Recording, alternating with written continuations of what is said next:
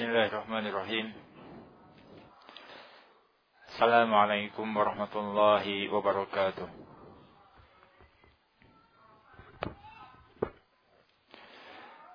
إن الحمد لله نحمده ونستعينه ونستغفره ونعوذ بالله من شرور أنفسنا ومن سيئات أعمالنا من يهد الله فلا مضل له ومن يضلل فلا هادي له. وأشهد أن لا إله إلا الله وحده لا شريك له. وأشهد أن محمدا عبده ورسوله. قال الله تعالى في كتابه الكريم يا أيها الذين آمنوا اتقوا الله حق تقاته ولا تموتن إلا وأنتم مسلمون. أما بعد Ikhwana Fidin A'azzakumullah InsyaAllah sore hari ini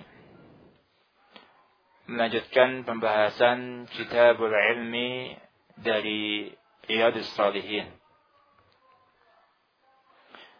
Masih berkaitan dengan bab Fadlil ilmi ta'alluman wa ta'liman Bab keutamaan ilmu mempelajarinya dan mengajarkannya.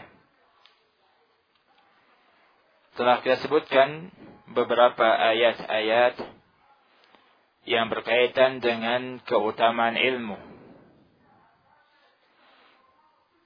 Ayat yang terakhir kita bacakan surah Al-Mujadilah ayat 11. Allah mengatakan yarfa'illahu alladhina amanu minkum walladhina utul ilma darajat. Allah Subhanahu wa taala mengangkat derajat-derajat orang-orang yang beriman di antara kalian dan orang-orang yang berilmu. Jelas sekali dalam ayat ini menunjukkan tentang keutamaan ilmu. Dikarenakan Allah Subhanahu wa taala akan mengangkat derajat-derajatnya. Baik derajat di dunia ataupun derajat di akhirat. Ayat yang berikutnya dalam surah Fatir ayat 28. Wa qala ta'ala innama yakhshallaha min ibadihi ulama. Sesungguhnya yang takut kepada Allah Subhanahu wa taala di antara hamba-hambanya adalah para ulama. Makna al-khasyah innama yakhshallaha Sesungguhnya yang khasyah kepada Allah, mana khasyah adalah rasa takut yang diiringi dengan pengagungan. Sehingga maknanya lebih khusus dari sekedar rasa takut. Setiap khasyah masuk uh, ke dalam khauf akan tapi tidak semua khauf itu masuk ke dalam khasyah.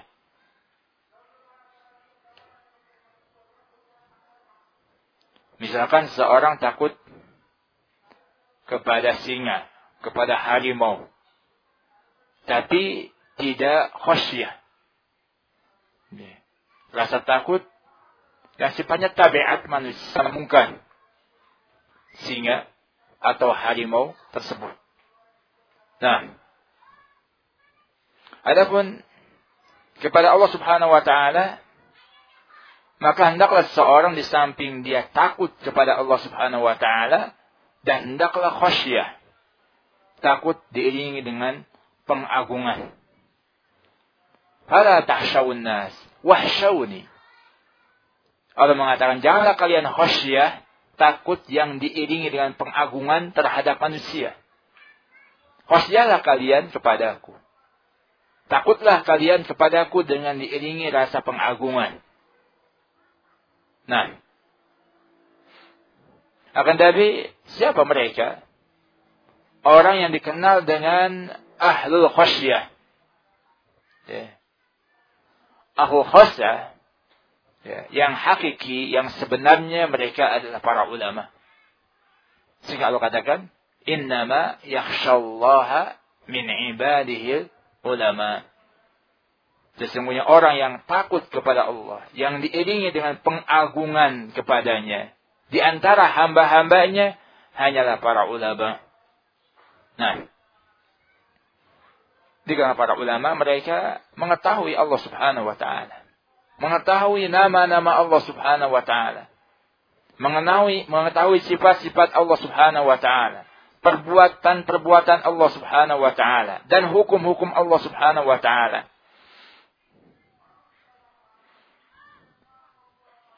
Yang mana mereka mengetahui bahwasanya di balik hukum-hukum Allah Subhanahu wa taala ada hikmah-hikmah dan rahasia-rahasia. Dalam semua yang Allah takdirkan, yang Allah tetapkan mengandung hikmah-hikmah dan rahasia-rahasia. Begitupun dalam semua syariat-syariat yang Allah Subhanahu wa taala syariatkan. Ya bahwasanya Allah Subhanahu wa taala sempurna dari segala sisi, tidak ada kekurangan sedikit pun pada sifat-sifatnya, pada perbuatan-perbuatan Allah Subhanahu wa taala. Oleh karena itu, dikarenakan keilmuan yang ada pada mereka, mengetahui hal-hal tersebut tumbuh rasa takut kepada Allah dengan mengagungkan Allah Subhanahu wa taala.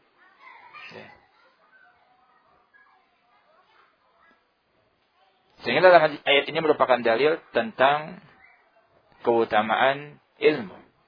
Dan ilmu merupakan di antara sebab tumbuhnya rasa khasyah. Ya. Kenapa tumbuh rasa khasyah pada para ulama? Dikarenakan keilmuan yang ada pada mereka. Tatkala mereka mengetahui bagaimana sifat-sifat Allah Subhanahu wa taala, perbuatan-perbuatan Allah Subhanahu wa taala mereka mengetahui tentang hikmah-hikmah dan rahasia-rahasia di balik perkara-perkara yang Allah tetapkan. Nah, ya, sehingga tumbuh rasa khasyah, takut yang diiringi dengan pengagungan kepada Allah Subhanahu wa taala. Nah, seseorang apabila diberikan taufik memiliki sifat khasyah, maka akan terjaga dari dosa-dosa.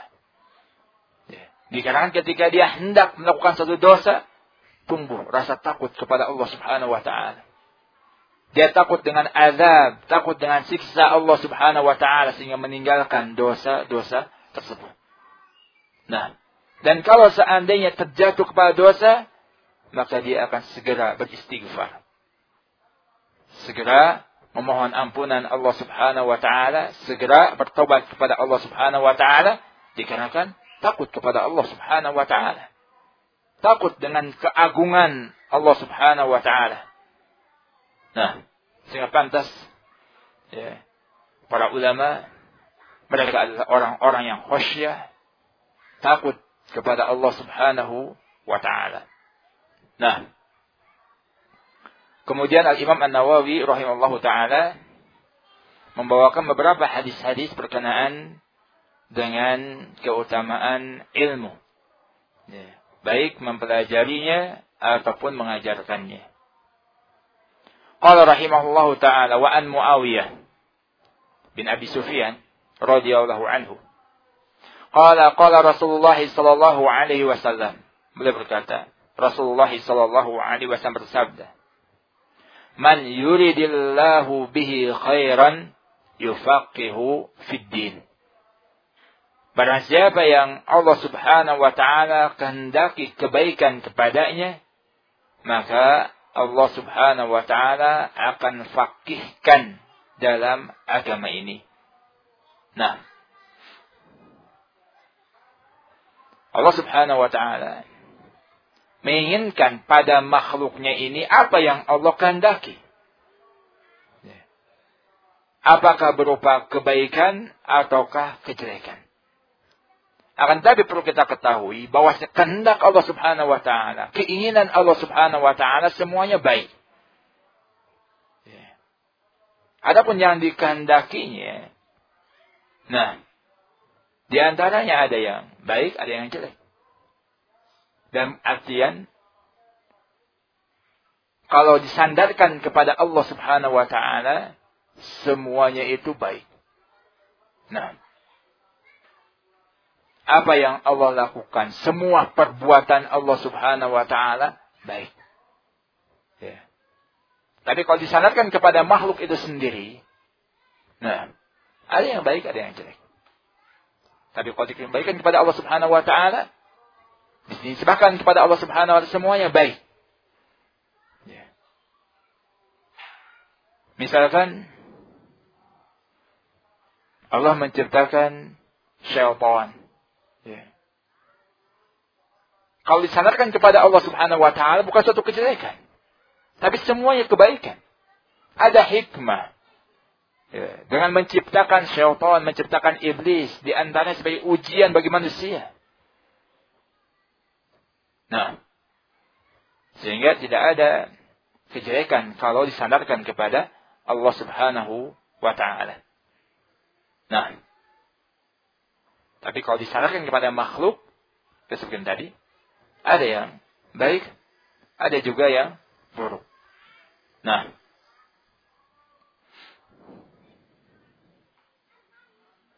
dan Allah Subhanahu wa taala mengetahui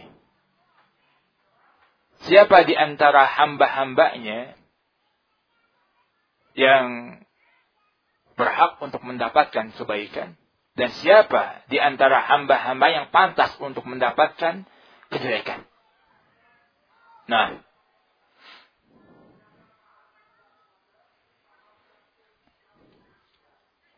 seperti halnya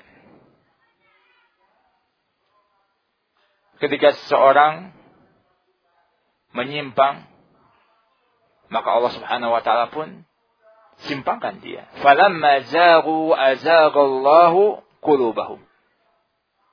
Ketika mereka menyimpang, maka Allah Subhanahu wa taala pun simpangkan hati-hati mereka. Ya, Allah mengetahui siapa orang yang dalam hatinya itu ada kejelekan. Sehingga Allah Subhanahu wa taala pun menghinakannya. Nah, Allah tidak memalingkan hati-hati mereka kecuali ketika mereka berpaling pertama kali. Ya.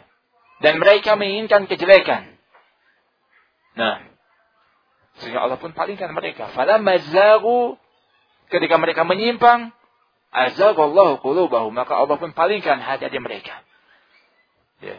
Sehingga Allah tidak memalingkan hati-hati mereka kecuali ketika mereka berpaling. Ya, pertama kalinya. Dan mereka menghendaki kejelekan kemudian tidak diberikan taufik untuk melakukan kebaikan. Nah, adapun orang yang Allah Subhanahu wa taala ketahui kebaikan dalam hatinya, maka Allah pun akan berikan taufik kepadanya terhadap kebaikan. Nah, dan di antara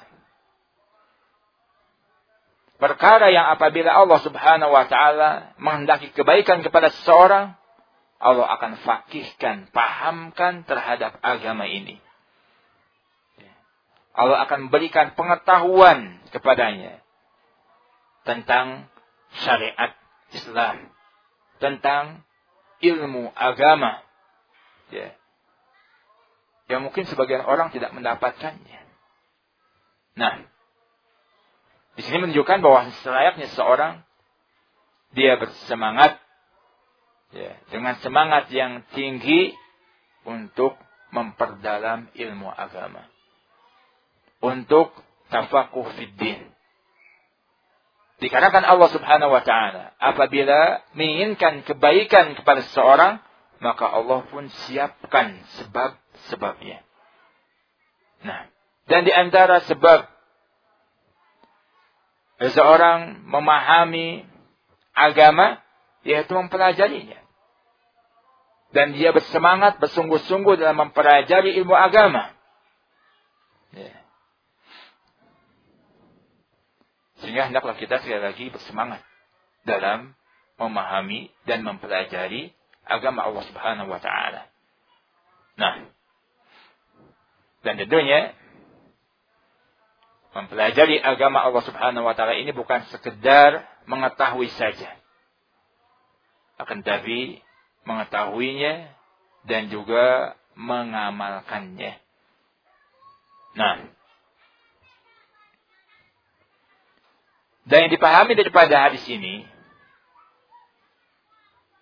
orang yang tidak paham terhadap agama, berarti Allah tidak menginginkan kebaikan kepadanya. Dikarenakan Rasul mengatakan man yuridillahu bi khairan yufaqihu fid din. Barang siapa yang Allah Subhanahu wa taala kehendaki kebaikan kepadanya, Allah fakihkan dalam agama. Ya.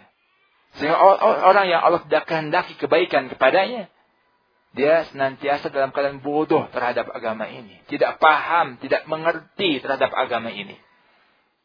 Nah, sehingga termasuk di antara alamatul khair, alamat kebaikan. Ya. Ketika seorang memahami agama ini dengan benar. Nah, dan tentunya untuk memahaminya perlu belajar. Nah, mempelajari agama dengan sebaik-baiknya. Ya. Kemudian masuk pada hadis yang berikutnya.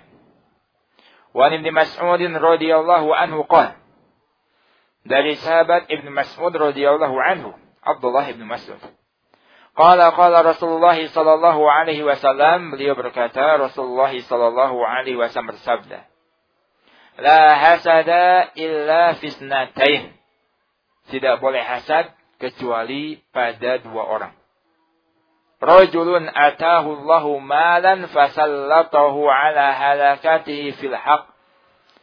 Seseorang yang Allah anugerahkan harta, kemudian dia menggunakannya dalam kebenaran. Wa rajulun atahu Allahu al-hikmata fahuwa yaqdi biha wa yu'allimuha. Yang kedua, seorang yang Allah berikan hikmah berikan ilmu kepadanya. Dia memutuskan dengan ilmu tersebut dan juga mengajari ilmu tersebut. Mutafakun alaih diriwayatkan oleh Al-Imam Bukhari wal Muslim. Wal muradu bil hasad al-ghibtah. Yang dimaksud dengan hasad yaitu ghibtah. Wahuwa ayyatamanna mislahu. Ya. Berharap, berangan-angan, menginginkan sepertinya. Di mana ghibtah? Nah, kalau kita perhatikan dalam hadis ini, ya, tidak boleh hasad kecuali pada dua orang. Hasad ketika dimutlakkan, kadang-kadang yang dimaukan itu adalah hasad yang diharamkan. Ya. Seperti ucapan Nabi, La tahasadu, janganlah kalian hasad. Maksudnya hasad yang diharamkan yang termasuk di antara dosa-dosa besar. Ya. Ketika seseorang membenci nikmat yang Allah anugerahkan kepada orang lain. Ini hasil yang diharamkan. Ya. Dia membenci nikmat yang Allah anugerahkan kepada orang lain. Nah, misalkan orang lain memiliki harta, kita membencinya, tidak senang orang punya harta, maka ada sifat hasad pada diri kita. Nah, ya. atau dia mengatakan mudah-mudahan atau seandainya orang itu tidak diberikan harta. Nah, atau seseorang memiliki ilmu kemudian kita benci orang tersebut memiliki ilmu. Ini masuk hasad. Ya. Tidak senang orang itu memiliki ilmu. Dan dia berangan-angan seandainya Allah subhanahu wa ta'ala tidak memberikan ilmu kepadanya. Atau ada orang memiliki anak-anak soleh. Nah, tidak senang orang tersebut memiliki anak-anak soleh. Nah, ya. Dan begitu seterusnya. Ketika kita tidak senang terhadap nikmat yang Allah berikan kepada orang lain, maka itu sudah terjatuh kepada sifat hasad yang diharamkan. Ya. Kadang-kadang ada yang sekedar benci saja, tidak senang orang lain mendapat kenikmatan. Ada juga yang lebih parah daripada itu. Selain tidak senang, dia berusaha agar nikmat tersebut hilang dari orang lain, dari saudaranya. Ya. Apakah merampas hartanya, ataukah membunuh anak-anaknya. Nah, atau dengan cara-cara yang lain agar nikmat tersebut hilang dari saudaranya. Ini lebih parah keadaannya.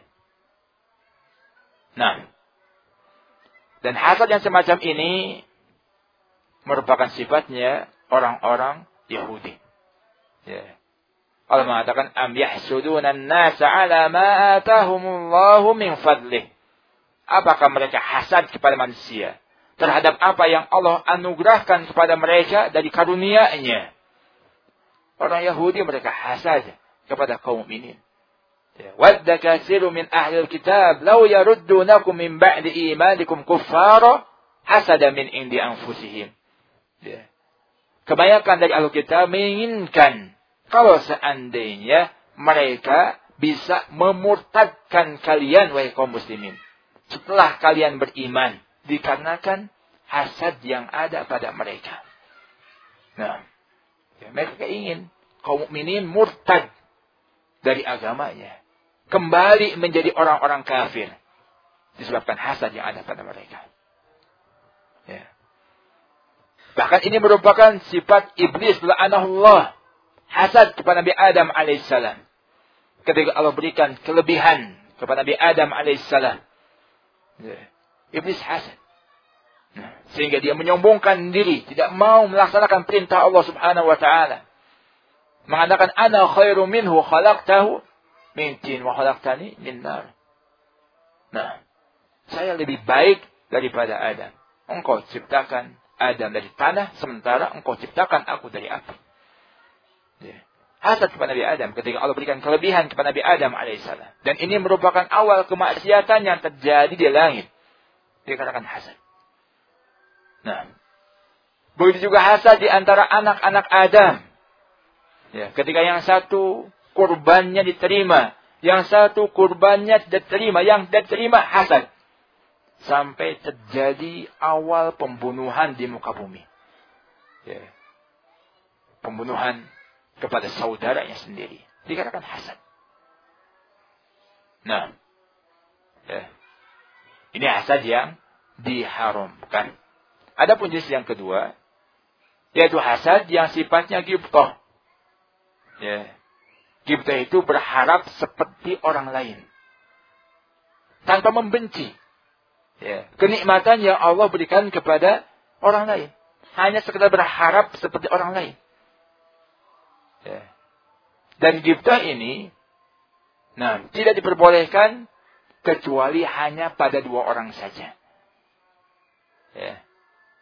Seseorang yang dia diberikan harta kemudian hartanya digunakan ya, dalam rangka mendekatkan diri kepada Allah Subhanahu wa taala. Dalam kebenaran di jalan Allah Subhanahu wa taala. Ya, ada orang kaya misalkan dia menggunakan hartanya nah untuk infak, sedekah ya, atau untuk ibadah, ibadah yang lainnya. Kita pun ingin seperti itu. Ini tidak mengapa. Kita ingin diberikan harta, kemudian kita bisa bersedekah, bisa berinfak, melakukan kebaikan-kebaikan dengan harta yang kita miliki. Ini namanya gibtah. Nah, ya. Tapi dikarenakan tadi kebaikan yang dilakukan oleh orang tersebut. Bukan sekedar kekayaan yang dimilikinya. Orang lain kaya, punya mobil, punya rumah, mewah dan sebagainya. Kita ingin kaya seperti dia. Ini kurang terpuji. Nah, ya. kalau sekedar itu yang dia inginkan. Nah, bahkan Rasulullah SAW menganjurkan, undur ila man asfala minkum wa la tandur ila man fauqakum. Lihatlah kepada orang yang keadaan ekonominya di bawah kalian. Jangan kamu lihat kepada orang yang lebih tinggi di atas kalian. Ya. Kalau sekedar saya ingin kaya seperti dia. Supaya bisa beli mobil. Rumah mewah, megah, dan sebagainya. Ini tidak terpuji. Ya. Tapi ketika dia kita melihat orang kaya tersebut menggunakan kekayaannya di jalan Allah Subhanahu wa taala Kemudian kita ingin seperti dia, punya harta, bisa bersedekah, bisa berinfak, bisa melaksanakan kebaikan-kebaikan dengan harta itu, maka ini terpuji. Nah, yang kedua, seorang yang diberikan ilmu, kemudian dia ya, mengamalkannya dan juga mengajarkan kepada yang lainnya. Kita ingin seperti itu. Nah, ya ingin seperti orang tersebut punya ilmu, kemudian bisa beramal dengan ilmu tersebut, mengajari orang lain, maka ini terpuji dengan keinginan seperti itu. Nah, barakallahu fikum. Dikarenakan waktunya setelah mendekati waktu berbuka, mungkin insya Allah kita lanjutkan pada pertemuan yang lain. Wa alhamdulillah. Subhanallah bihamdik. Asyhadu an la ilaha illa anta astaghfiruka wa atubu ilaik. Assalamualaikum warahmatullahi wabarakatuh.